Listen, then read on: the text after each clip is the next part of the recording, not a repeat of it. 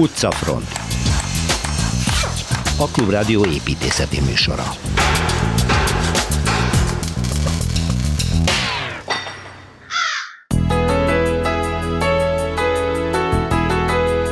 Olimpiai edzőtábor volt a Svábhegyen, de elbontották, hogy miért, azt nem tudni. Tervezője Szilveszter Ádám viszont feleleveníti a megépítésének időszakát.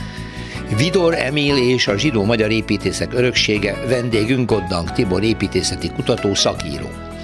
Elkészült a Debreceni Civis Házak almanakja, Torma Tamással mutatjuk be. Királyi és császári lőportár, egy barokk épület tündöklése és enyészete Kelecsényi Kristóf elbeszélésében.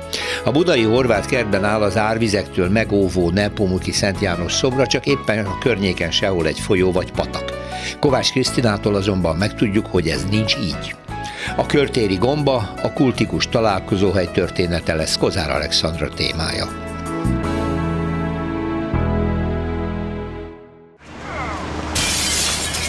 Városi tükör. Tokás szerint itt van velem Szilveszter Ádám, egyetemi tanár, Ibilias építész, a szabad művészetek doktora, Szerbusz Ádám. Szerbusz Péter. És hát a múltkor megpendítetted, hogy milyen rossz az egy építésznek, amikor egyik munkáját látja, hogy elbontják. Hát voltál már így, jártál így. Most elég gyakran.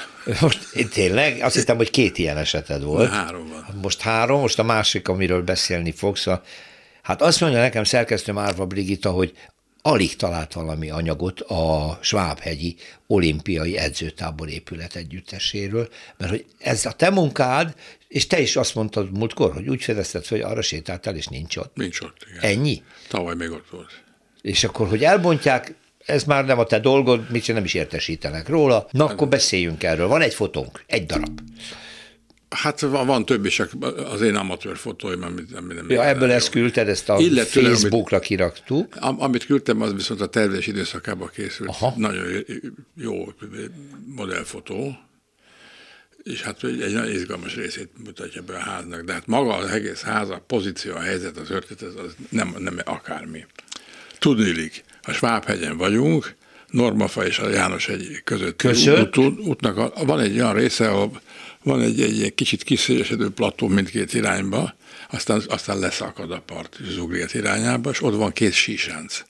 Még a háborúk, másik háború előtt készült, és e között a területen keletkezett egy, egy, egy épület, német Imre, kalapásvett olimpiai bajnok, aki Stalin városból hozott haza ilyen barakokat, kapcsolatai révén, csinált egy, egy, egy melegedőt, meg egy, egy ilyen kis konyhát. Uh-huh.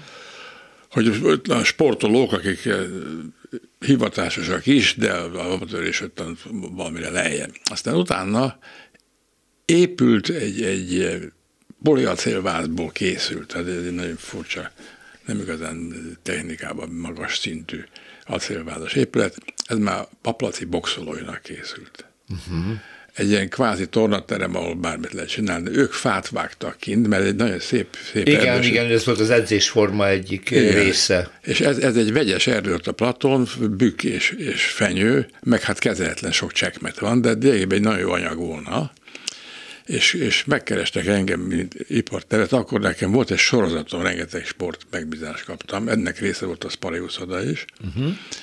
és, és ez egy nagyon szép feladatnak látszott, igen ám, de ez, ez, a, ez a nagyon nívótlan kezdet, és az OTS-nak a nagyon nívótlan hozzáállása ezt, ezt eléggé nehezítette ezt az ügyet. Akkor még volt az Országos Testnevelési és Sporthivatal. Igen. OTSH. OTSH és annak, annak volt három elnök helyettes. Egyik volt egy Maróti elvtárs nevű. Ojjaj. Rettesen szűk keresztmetszetű. agyilag. De annak volt egy építésze állítólag, ami ilyen soha nem halott fickó, és akkor még nem volt kamara, meg, meg, meg, meg jogosultság. Hányban vagyunk? Ez 1983 uh-huh. Mhm. amikor ez, ez, a, ez a terv fölmerült, és akkor az ipartervhez fordultak, akkor én, én már, a Spari már megépült, ott, ott kaptam én egy, egy Magyar Népköztársaság sport éremére aranyfokozatot, tehát az amit a Milák Kristóf kap, ugye? Igen. Csak én nem kaptam annyi pénzt. De ott volt egy, egy jó széria, Honvédnak terveztem. Nem minden épült meg, de sorozatban minden sport megbízások voltak, és és hát ugye én akkor úgy láttam, hogy ez egy fantasztikus lehetőség. Abban abba a táji környezetben. Konkrétan mi volt a megbízás? Hogy mit kell neked oda Kell, kell szállásokat adni. Szállást. És, és egy, kell egy sauna épületet építeni, és, és, és hát megcsinálni egy rendes konyhát, hőellátás, minden. Szóval ez, ez egy komplet. És a meglévő pavilonok a, maradnának? A, a, csak a, nem, a, nem azok... abba a német barakot le kell bontani, uh-huh, mert értem. szakszerűtlen volt, pocsék volt. És akkor így az olimpiai edzőtábor ők, ők terve ez volt lényegében. Igen, igen lényegében. Most mi volt a, a, a koncepció, hogy van, van az a rézsű, egy nagyon egy éves rézsű állott. Igen ami viszont suvadásra érzékeny, tehát ha az aranynövezet el kell bontani, meg ott a, már, akkor az, az, az, az a stabilitás egy pillanatot megszűnik, de ha te tisztességesen viselkedsz és jól alapozol, akkor semmi baj nincs. Uh-huh. Így is történt, a ház tulajdonképpen olyan volt, hogy meg egy, egy tisztességes konyhaépület, egy, egy nyakkal kapcsolódott egy, egy nagyon szép aulatérhez, amire két szárny ment, egyik a a rézsűvel párhuzamosan, a rézsű körmén fönt, és arra merőlegesen. És ott voltak fák, amik reagált az épület. Tehát uh-huh. öblöt adott, árnyékát fogadta, le lehetett aláülni a belsőkkel. Tehát voltak közösségi terek. Az ott lévők számára és a látogató számára, aki jön a, a, a hozzátartozó, megkeresi a barátját, a uh-huh. barátnő.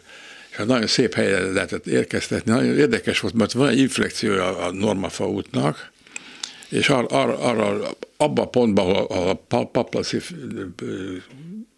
persze szebb, szebb köpenyben, meg kicserélve a rossz padlóját, meg a holmozatát, érkezik, oda tettük a szállomaházat, és a bejáratról arra lehetett látni, de nagyon szép kis, szépen fordult el. Na most itt az volt a baj, hogy, hogy, hogy ez a Marót, ez, ez hallani nem akart arról, hogy nem az ő tervei, ugye? Kik ezek? Uh-huh. Tehát nem tudta, hogy van, van egy, egy Európa hírű tervezővállalatának egy hibridés pasasat csinálja. Hát ez még nem volt baj, mert utána érdekes módon az egészet megkapta a kezelésre a Népstadion Intézményei című új cég, ami a kis építésével indult, és ezt akkor a Schmidt Pál Bet, igen, irányította. irányította. Akit egyébként ismertem Makrali Katica miatt, mert hosszú. és, és ő, ő azt mondta, hogy ezt rendbe tesszük. Akkor Marotti már nem volt erős, ő meg egy fölfelé futó figura volt, összehívta az összes érdekelt szövetséget. Greminger jött a kosaras nevén, Paplac jött a boxolókkal, szóval nagyon nívós társaság, és bemutathattam a rajzokat. És elmondtam, hogy milyen előnyökkel jár ez a telepítés. És Hát borzasztó boldogan fogadták, és akkor, na, akkor így mehet tovább. Igen, nem, de Marvóti azért még dolgozott, és savval leöntött bizonyos fákat, kérgét. Be, be, be. Micsoda, komolyan? Igen, tehát döltek ki fák. És ez borzasztó volt, mert én beköltöztem a mai lakásunkba, és láttam a Svábhegynek a kontúrját, és van egy szakadás. Volt egy Y akkor hatalmas kapitális bükfa, és azt is kinyírták. Ott kezdődött a baj. Na, aztán jött egy nagy változás, mit repült fölfelé, és jött egy tömbösi nevű űrge. Aha. Tömbösi meg elhatározta, hogy csinál valamit, és meghosszabbítja a röppájáját a, a késísáncnak. És elkezdett táskálni. Na, akkor mozdul meg a talaj. Megmozdult. Uh-huh. Megmozdult, és a suhadás beindult, a mi házunk ott milliméter pontos a helyén. Mert meg volt nagyon alapozva. Hát igen, meg szakszerűen volt megépítve, és, és Mellette volt egy kis darabot a paplaci csarnok sarkán, ahol kicsit lement, három köbméter föl jelentékte. Igen ám, de ez érezte, hogy őt el lehet kapni, és ő rá akarta kenni a mi házunkra ezt. ezt a, ott egy kivételes éba történt tényleg, mert, mert már meg volt a tető, le volt fedve, és a, és a eres csatornának nem volt konszolidált elvezetve a víz. És ott és volt egy, ment egy le a víz az alapra. Hát nem az alapra, hanem amit megbódult a, a talaj, és levágták az ezért a, a, a, a tehát a gyökereket ott megpusztultak a növény. Oh. Na most hát egy, jött egy, egy, egy, egy, egy ilyen talajmechanikus pápa, aki elmarasztalta az FTV-t, ezt közvetlenül nem mondta, hogy ez, ez, ez, de meg kell erősíteni, és csináltak egy ilyen meddőhányokhoz való ilyen nagy, hatalmas nagy építményre, betonból, erre,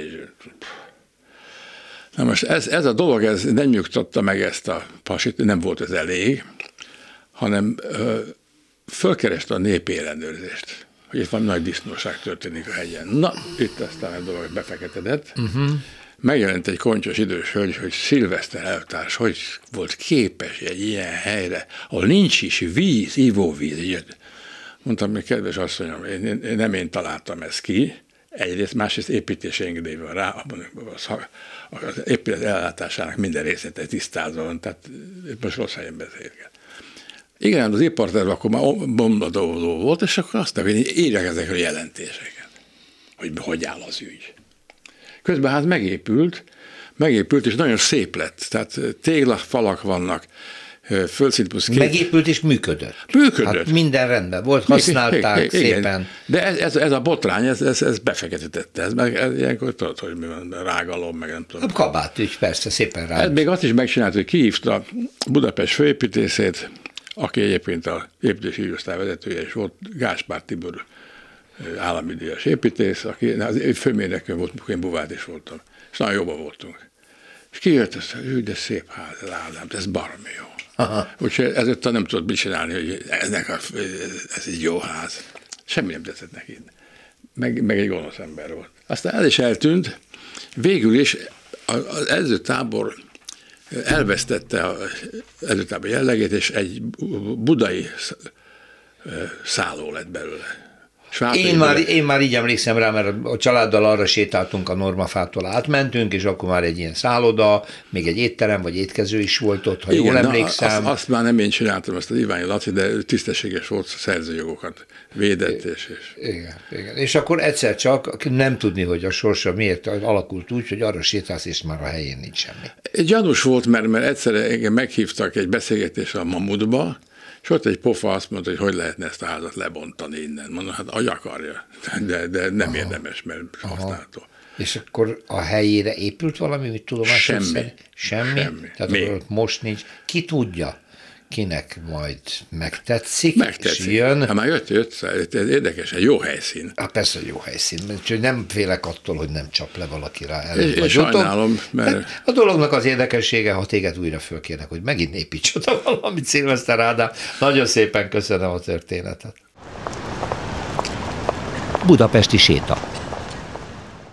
Ma egy barokk épületet ismerünk meg, Kelecsényi Kristóf építészettörténet segítségével. Szia!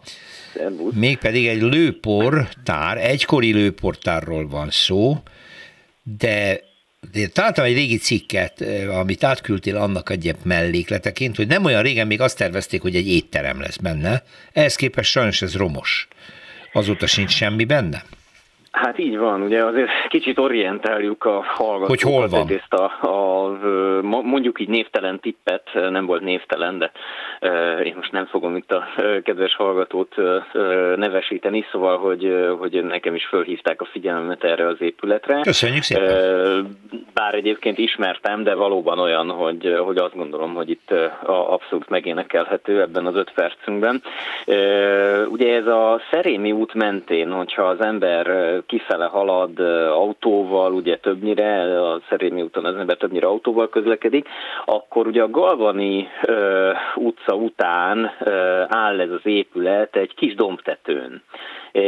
Feltűnő, bár egyre inkább benövi a növényzet, ugye hát ahogy te is mondtad, az utóbbi egy másfél évtizedben nem nagyon történt vele semmi, úgyhogy azt hiszem most már, hát ilyenkor télen talán jobban lehet látni, nyáron kevésbé, és egy, egy, egy régi lőportárról van szó, ami hát ugye a dombtetőn ugye nem azért áll, mert az a dombtető az ott volt és kiszemelték, hanem hát megépítették ezt a dombot neki, ugyanis hát a lőportáraknak ugye az egyik, ugye két fontos szempont volt, az egyik, hogy ne robbanjon föl a lőpor, a másik, hogy ne kapjon nedvességet, ne kapjon vizet. Tehát ez, ez már akkor is egy, egy, egy mérnöki feladat volt, egy, egy, egy megfelelő kialakítású raktárépületet építeni, és ugye a másik, vagy hát tehát a nem mondott szempont, ugye az ezt megelőző lőportára egyébként a Budán állomásozó katonaságnak, az bizony ben volt a várban. És föl jól fel is robban bizony. Na most ugye ezt ugye szintén nem, szintén nem, nem annyira, ugye a veszélyek miatt szintén nem annyira szerették már a 18. században sem. Szóval ez a lőportár valamikor az 1770-es, 1780-as évek táján épült, hát a múltkor a Rókus kórháznál mondtam, hogy ritkán merészkedünk Budapesten ennyire vissza az időben, hát most itt van egy másik Igen. példa rá. Hát akkor nem véletlen, akkor egy teljesen beépítetlen környezetről van szó, ahova épült ez a dolog. Nagyon szép lehetett még így a fotót nézve félig meddig romjaiban is, egy robosztus, nagyon erős falakkal épített több rétegű különböző kő, kő, kövek felhasználásával, és azt írják, és azt mondod, hogy ez egy eredetileg barokk stílusú volt. Hát amennyiben beszélhetünk stílusról, ugye egy ilyen katonai épületnél, ja, de igen, tehát alapvetően a barokkori szerkezetek, a barokkori építési mód van, de hát ennek díszei nem voltak ennek az épületnek.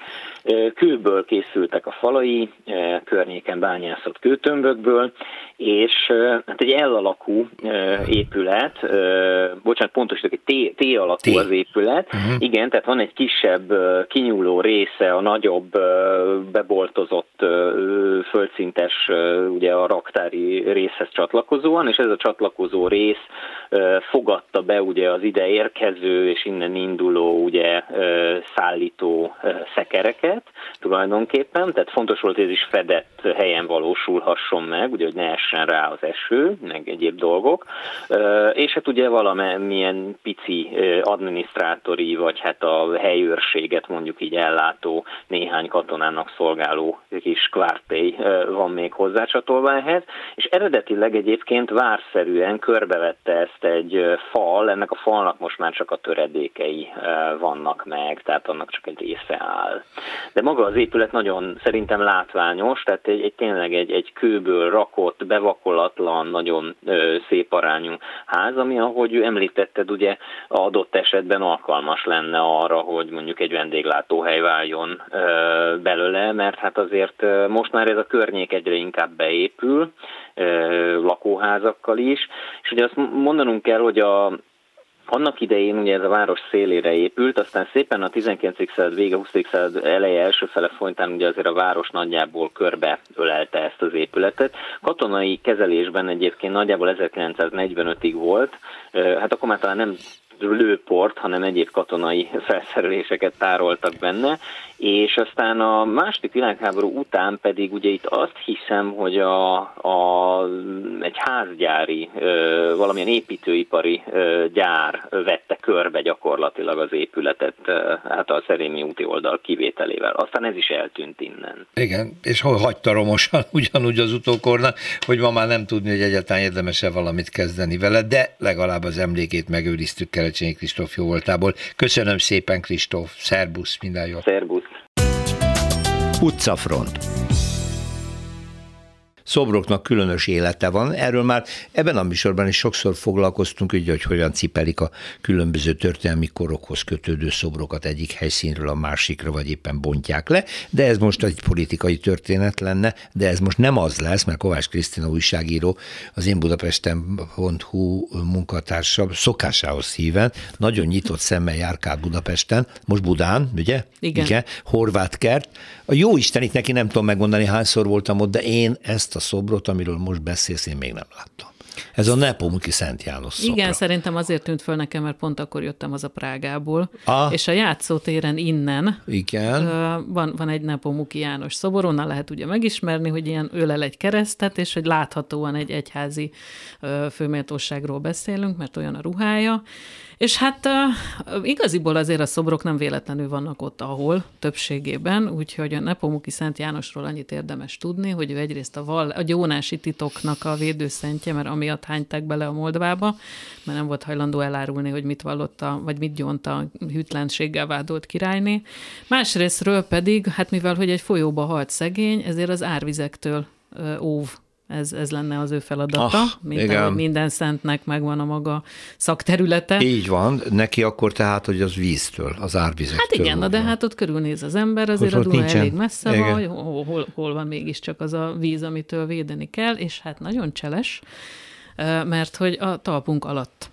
Tehát ott, ott futott az ördögárok, Hoppá. ami igaziból még most is ott fut, csak már régen befették. Tehát valamikor ott nyitva volt a folyó? Bizony, jó, jó illatok is terjengtek. El tudom képzelni. Mert, mert hogy ugye mindenki abba hányta Szemetét minden, és minden egyebét. végterméket, például a, a tímárok is, úgyhogy a végén nekiálltak befedni, de hát nem kezdték el idejében, mert hogy ö, 1875-ben volt egy elképesztő eső Budán, és ugye az egyetlen levezető Az ördögárok az volt. ördögárok lett volna, de hát nem birkózott meg ennyi vízzel, úgyhogy az Attila úti házaknak a, a földszinti ablakán ömlött be a víz. Hm. Sokan meghaltak, és az akkori polgármesternek, Kamermajel Károlynak egészen paksig kellett hajókat küldeni, hogy összeszedjék szegény holtesteket. Csú. Úgyhogy azért is hívták ördögároknak, mert hogy kiszámíthatatlan volt, hogy hogyan viselkedik, és hát itt elég erőteljesen rászolgált a nevére. És hát igaziból egészen addig kellett várni, amíg, amíg megépült a, a Dunáig tartó rész 1878-ban, 1920-ban fejezték be a Városmajori szakaszt. Például a Városmajori templom az azért két részben épült, mert hogy közötte van egyébként a patak, csak ott is le van fedve. És Tehát azt megoldották, hogy bevezették a Dunába, és akkor ilyen módon már nem áradt többet. bevezették, és hát ugye leginkább az, hogy lefették. És lefették Ezt, nyilvánvalóan. ezt hadd had, had említsem meg, ez, ez szívemnek annyira kedves. A kivitelezők, mert hogy megmaradt, hogy 1872-ben már megbízták Buzzi Bódogot és Kéler Napóleon vállalkozókat. Tehát azt gondolom, emiatt Ez érdemes helytörténésznek lenni. Igen. És hát aztán a végén nem is az, hogy, hogy bevezették a Dunába, mert addig is a Dunába ment, de, inkább az, hogy, hogy le tudták fedni uh-huh. az egészet, és amikor végül meg, megépült a, a Csepeli szennyvíztisztító, ö, ehhez képest gyakorlatilag a napokban, az, az volt a végső megoldás, és egy másik szobor van még, ami erről tanúskodik, ami szintén érthetetlen, hogyha ha az ember nem megy kicsit közel. Ahogy áll az ember az Erzsébet híd fele menet a piros lámpánál, Igen. van egy ilyen, egy ilyen ormótlan kőtöm Igen. balra, Igen. Na, arra van fölírva, hogy egyébként ez volt az egyik híd, és ez maradt belőle, ami átívelt az ördögárkon. Aha, tehát az ördögárok hídjának a Igen, egy tehát Nepomuki. Szent Jánosnak teljesen joggal van, joga van ott ácsorogni, meg védeni a, a budai polgárokat Az árvíz ellen. Csak a víz az azóta már a, a föld alatt van. Igen, de az ördögároknak ezek szerint elég sok ágabuga lehet, ugye, mert ö, a- ami még szabadon van, és nem lett befedve, ami ott ö, hűvös völgynél fut ki végig Pasaréttől egészen az erdőig. Persze, ó, az ott is vannak jó van. sztorik, a pénzhamisító műhely, meg a Remete, aki ott lakott mellette a, a barlangban. Való, remélhetjük a kettő nem folyt össze valahol, de valószínűleg azért egyrészt ott nem volt annyira, annyira lakott terület, másrészt meg onnan folyt lefele. Uh-huh. Tehát akkor ez nem volt annyira veszélyes. Igen. gondolom én. Igen, ördögárok. Micsoda Megkérdezhetjük. Kéler Na- Napóleont, hogy mit gondol. Például az egyik kivitelezőt, Kovács Krisztinának köszönöm szépen. Én is köszönöm. Perspektíva. Ha azt mondom, hogy a civis város, akkor Debrecen városára gondolom, de mindjárt megtudjuk, hogy ez egyáltalán nem így van, hiszen civis házak más városokban is találhatók, azzal együtt, Szerbusz Torma Tamás, ezzel Szerbusz jöttél. Péter. Egy olyan gyönyörű kiadványjal érkeztél a Debreceni Civis Házak és Lakóik nyomában címmel, két fiatal Igen. építész munkája, ami egyébként nem kapható kereskedelmi forgalomban, ez egy szakmai kiadvány szűk körökben a A város, a város támogatta, támogatta és ajándékba kapják azok, akiket ez érdekel ez a dolog, de itt most minket az érdekel, hogy milyen a civis ház egyébként, mi az? A civis ház, két, kétféle civis ház van, ugyebár a Alföld közepén vagyunk, uh-huh. a, a civis városban, ö, alapvetően mezőgazdasági jellegű házak, ők maguk kétféle civis házat különböztetnek meg.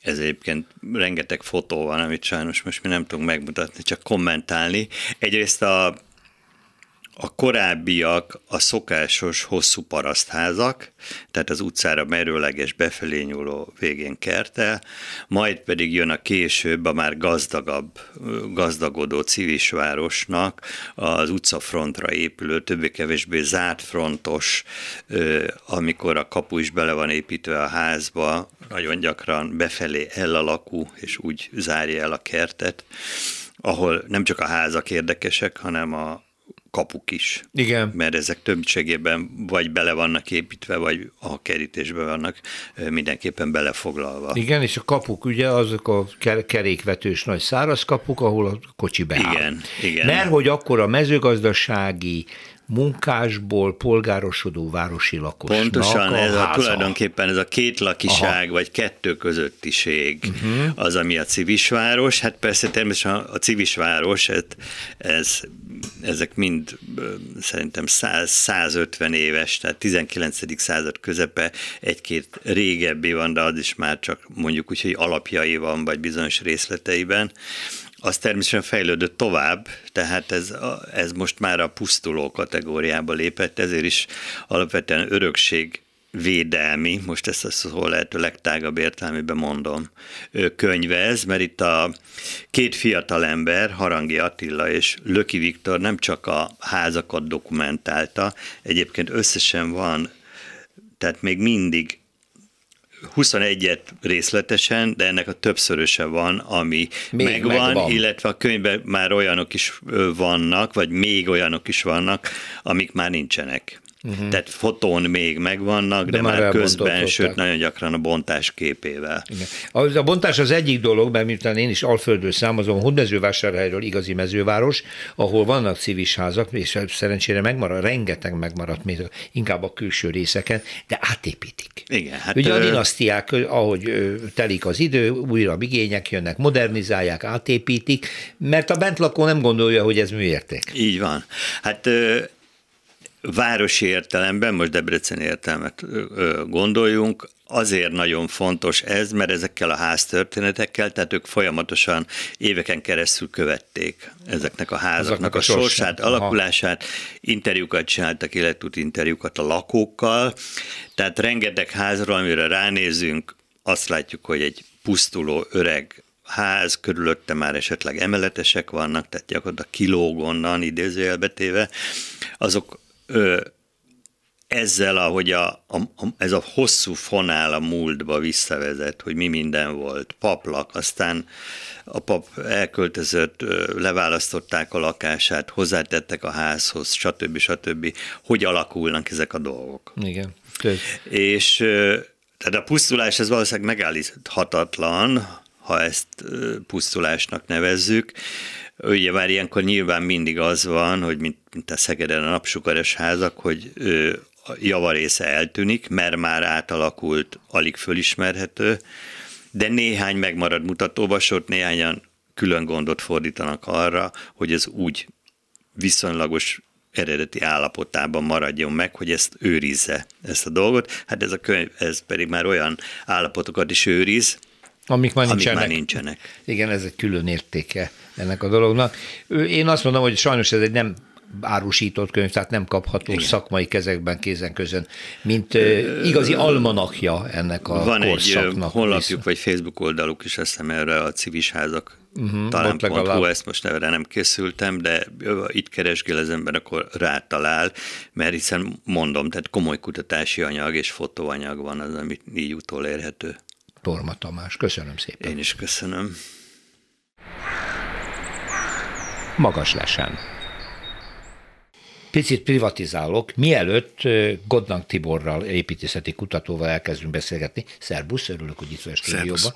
Hogy amikor írtam a Budapest Zsidó Arca című könyvemet, akkor annak az építészeti fejezetében egy mondatot beírtam, amit átvettem szakíróktól, hogy bármennyire is jellemző, és nagyon jellemző, és nagyon karakteres, hogy a 19. század, 20. század váltásakor egy jó 60-80 éves időszakban a magyar építészetben oroszlán szerepe van a zsidó, magyar zsidó építészeknek, olyan, hogy zsidó építészet ettől függetlenül nincsen, ők építőmesterek Első kérdésem, mert hogy ugye te voltál az, aki egy fantasztikus almanakban, annak idején a Magyar Zsidó Építő Művészek Öröksége című almanakban képet adtál a zsidó építészekről, hogy egyetértesz ezzel? Igen, abszolút egyetértek. Ráadásul ugye ez a könyv azt mutatja meg, hogy mennyire sokszínű volt ez a világ, és hogy mennyire sokféle forrásból, sokféle stílusirányzatot használtak ők is, ahogy a kortársaik a magyar építészet történetben.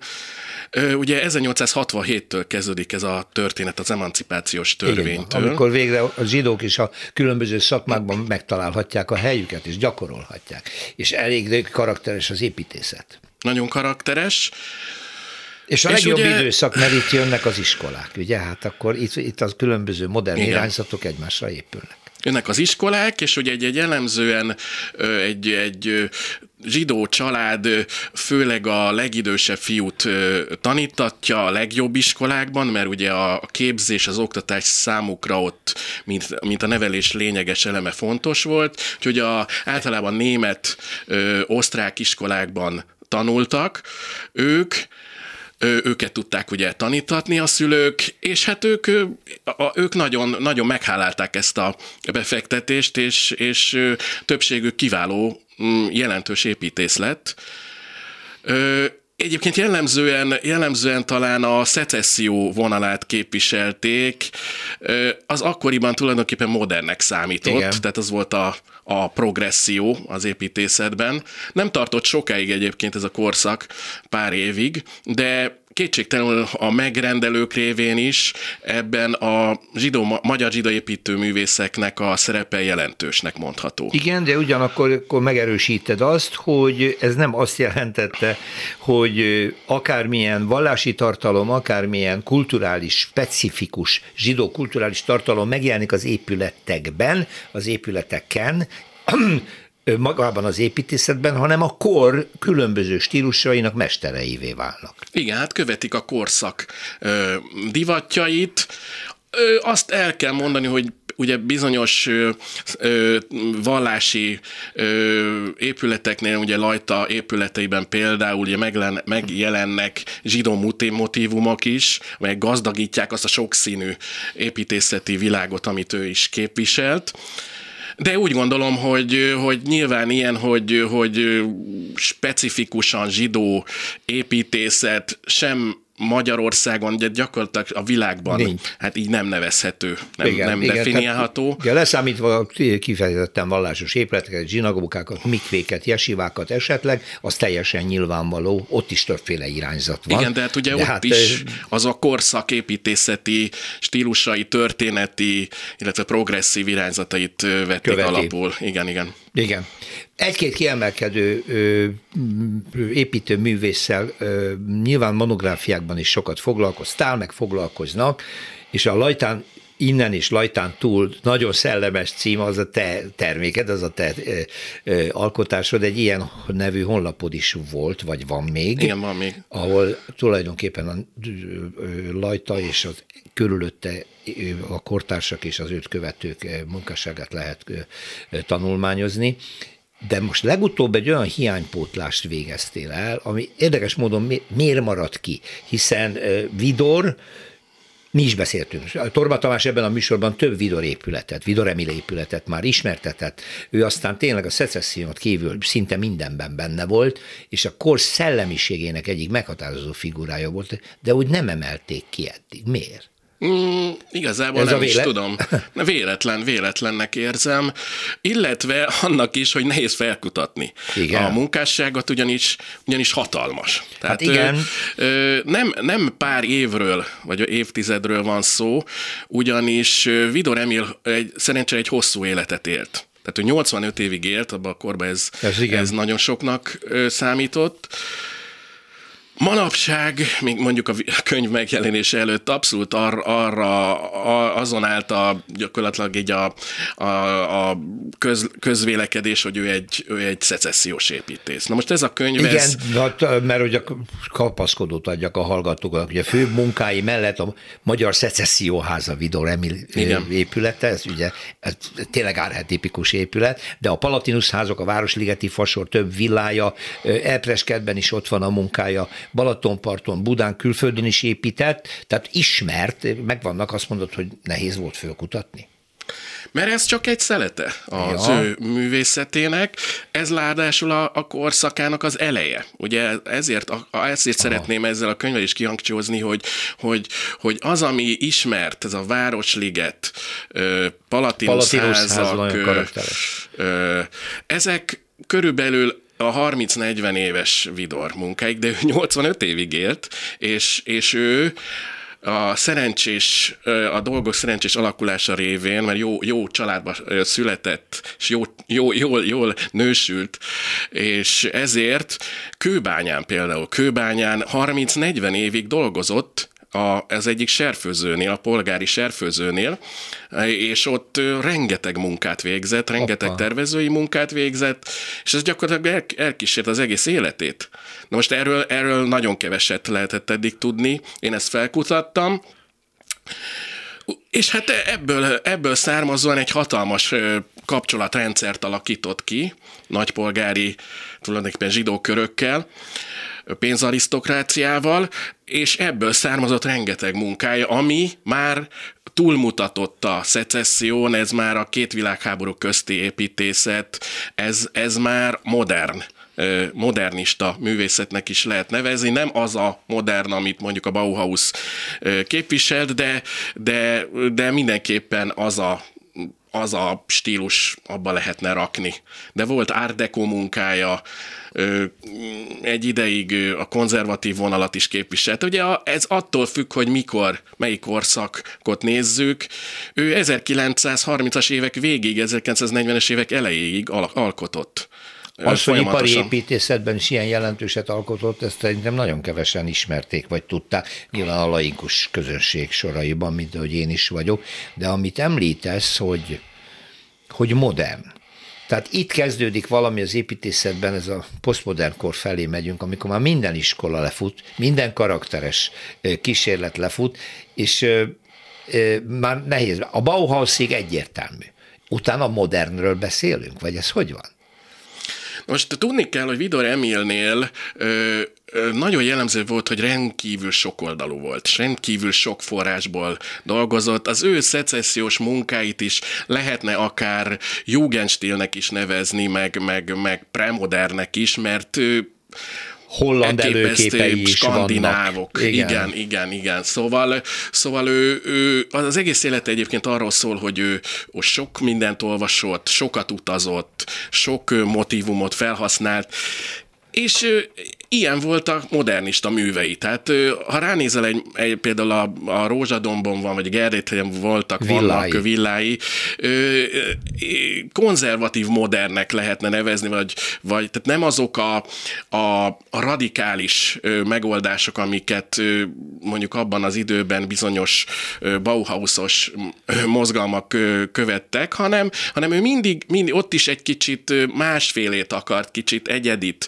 de, de mégis elegánsat, szépet, igényeset, jó lakhatót ö, akart, és, és ez, ez neki sikerült is. Tehát igazából egyik házáról sem lehet azt mondani, hogy, hogy, hogy igénytelen, hogy, hogy mondjuk ronda lenne, tehát mindegyiket, de mindegyik egy kicsit más. Mindegyik az adott korszaknak, megrendelőnek megfelelő munka.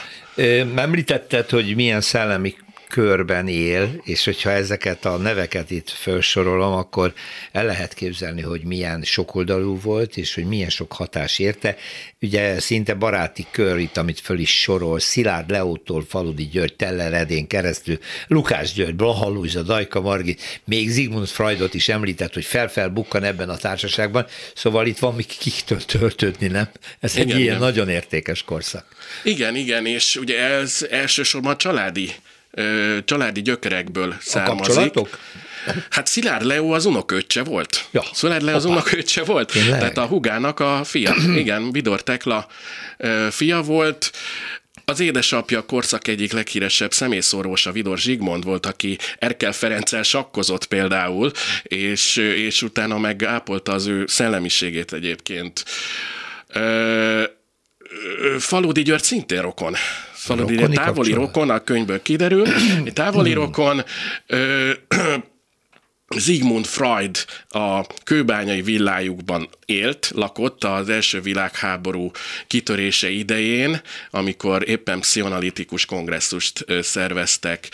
A, a család feleség révén nagy nagyon nagy kulturális gyökerekkel rendelkezett ez a, ez a Freund, Freund család, ez a Tószegi Freund család, akik szintén jó kapcsolatban voltak Freuddal, Sigmund Freuddal, maga Vidor egyébként kiválóan hegedült. Kiválóan uh-huh. hegedült, az egész család nagyon muz- muzikális volt, és szerveztek is komoly ö, koncerteket ö, adott helyeken, és hát nem véletlen, hogy zeneakadémiával szemben laktak ők a Liszt Ferenc téren 60 évig. Tehát ö, sokoldalú, sokoldalú volt, a fia szerint 16 nyelven olvasott. Ő, mint az építész társadalmon belül egy magányos alkotó? Mert Igen, hogy igen. ezt a szellemi kört említettem, itt nincs egyetlen építész sem. Igen, igen, én is azt, azt, azt látom, hogy ő ezt, ezt, a, ezt a magányosságot akarta és kivívta magának.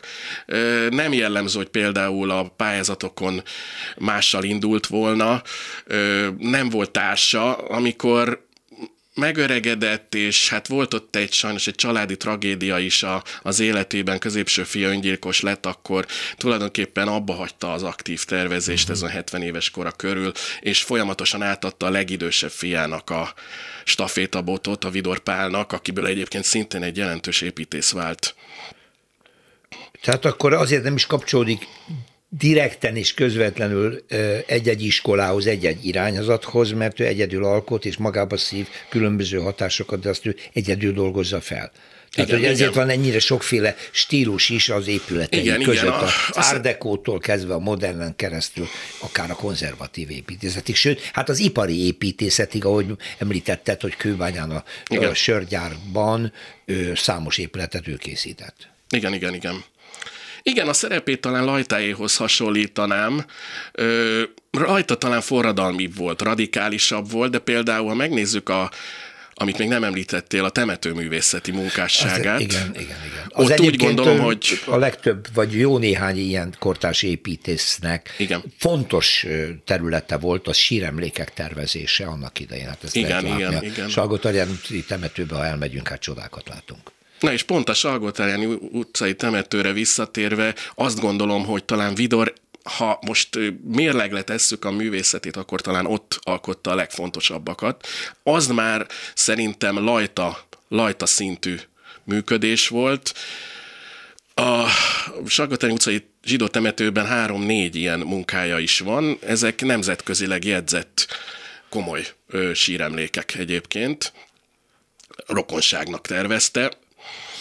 Úgyhogy nagyon sokoldalú volt, tehát például kávéházakat, éttermeket is tervezett, plakátokat például.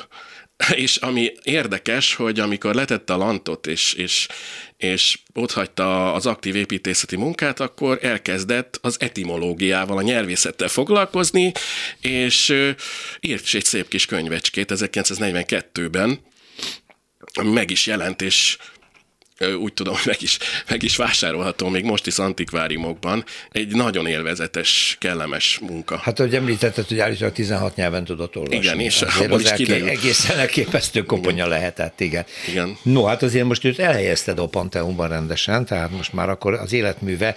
Igaz, hogy ez inkább a szakmának érdekes talán, nem? Vagy az építészek könyvtárába való történetről van szó.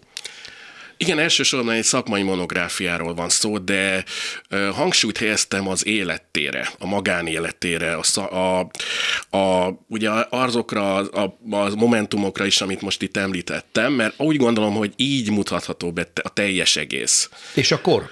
És a korszak, igen, Mert amit, amiről... az, a, az, a, az ő aktív jó 60 éve, ugye majdnem Aktívan, abszolút, aktív, aktív abszolút, 60 igen. évet tölt az építészetben. Az egyik legfontosabb korszak az építészeti irányzatok kialakulásában, és az utókor számára is a legtanulságosabb.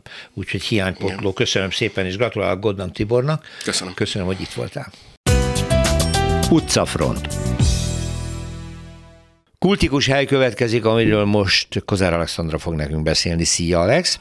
Szervusz, üdvözlöm a Mert hallgatókat. a Móri Zsigmond téren a gomba. Ez varázsszó, kimondom, és fővárosi lakos egyből tudja, hogy ez mitől is az, miért kultikus Sőt, hely. budai lakos. Hát a budai Mert nem ám a Blaha gombájáról van nem, szó. nem, nem, egy hanem a. Móri Zsigmond téri gombáról van szó, ami most már nagyon eh, szépen átépítve, meg átalakítva, nagyon szépen működik, van benne kávézó, mindenféle. Na de hát az eredetileg ugye egy ilyen közlekedési irányító központ volt, nem? És 80 éves, pont most Igen? 80, 80 éves, éves.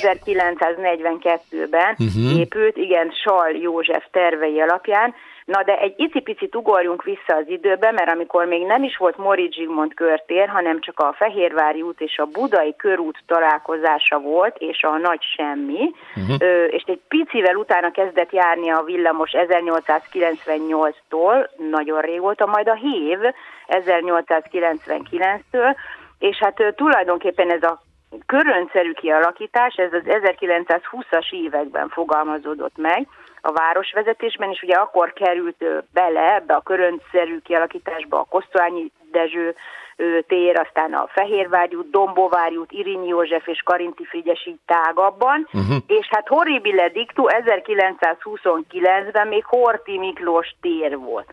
Ez volt a neve.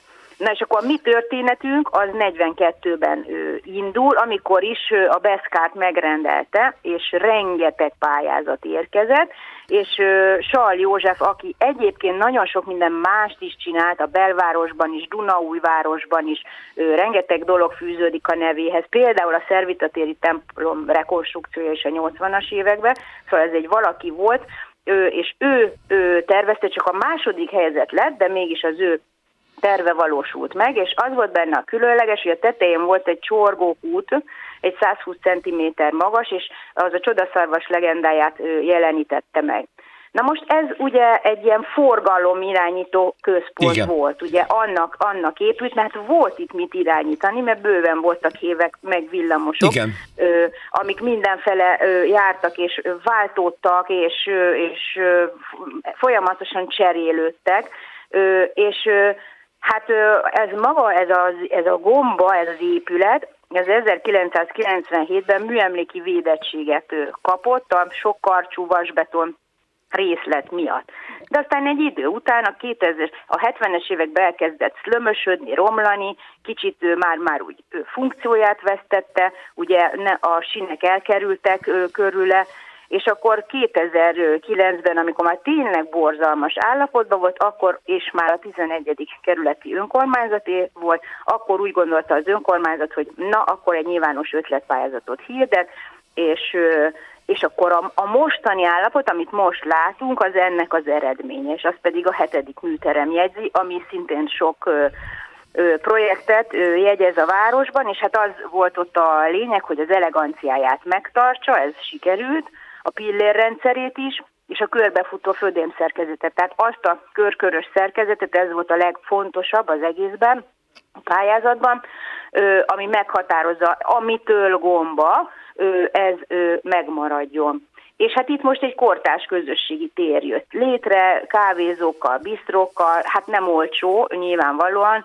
különösen a Covid után, amikor az ember kiszabadult és próbált újra valahova beülni, akkor lehetett ezt érzékelni, de mindenképpen egy egy, egy értékes tér, ami, ami a mai napig meghatározza Budát, és hát jegyzem meg, hogy minden utcának más a neve ma, mint akkor Mint volt. akkor volt, persze, igen, de hát ez egy font... Kezdve a Karinti Frigyessel, ugye, ami ugye Verpeléti volt, uh-huh. és volt itt még Vilmos császár is, és, és minden. No, maradt kultikus hely. Még ha egy kicsit drága is kipróbálnám. Soha még nem ültem be, állandóan csak körbeszagláztam. Most a felújítás után néztem, és annyira szép és izgalmas a tér közepén ez a dolog. Meg ott van a két melegedő kavics, ami, ami egy szintén nagyon-nagyon érdekes utcabútor szerkezet. Úgyhogy, na akkor kávozzunk legközelebb ott, jó? Na jó, igen, felvesszük ezt is a listánkra.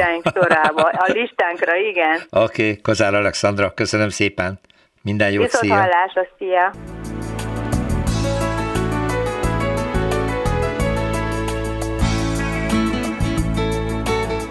Köszönjük a figyelmüket, az utcafrontot hallották, a műsort Árva Brigitta szerkesztette és Rózsa Péter vezette. Egy hét múlva várjuk Önöket.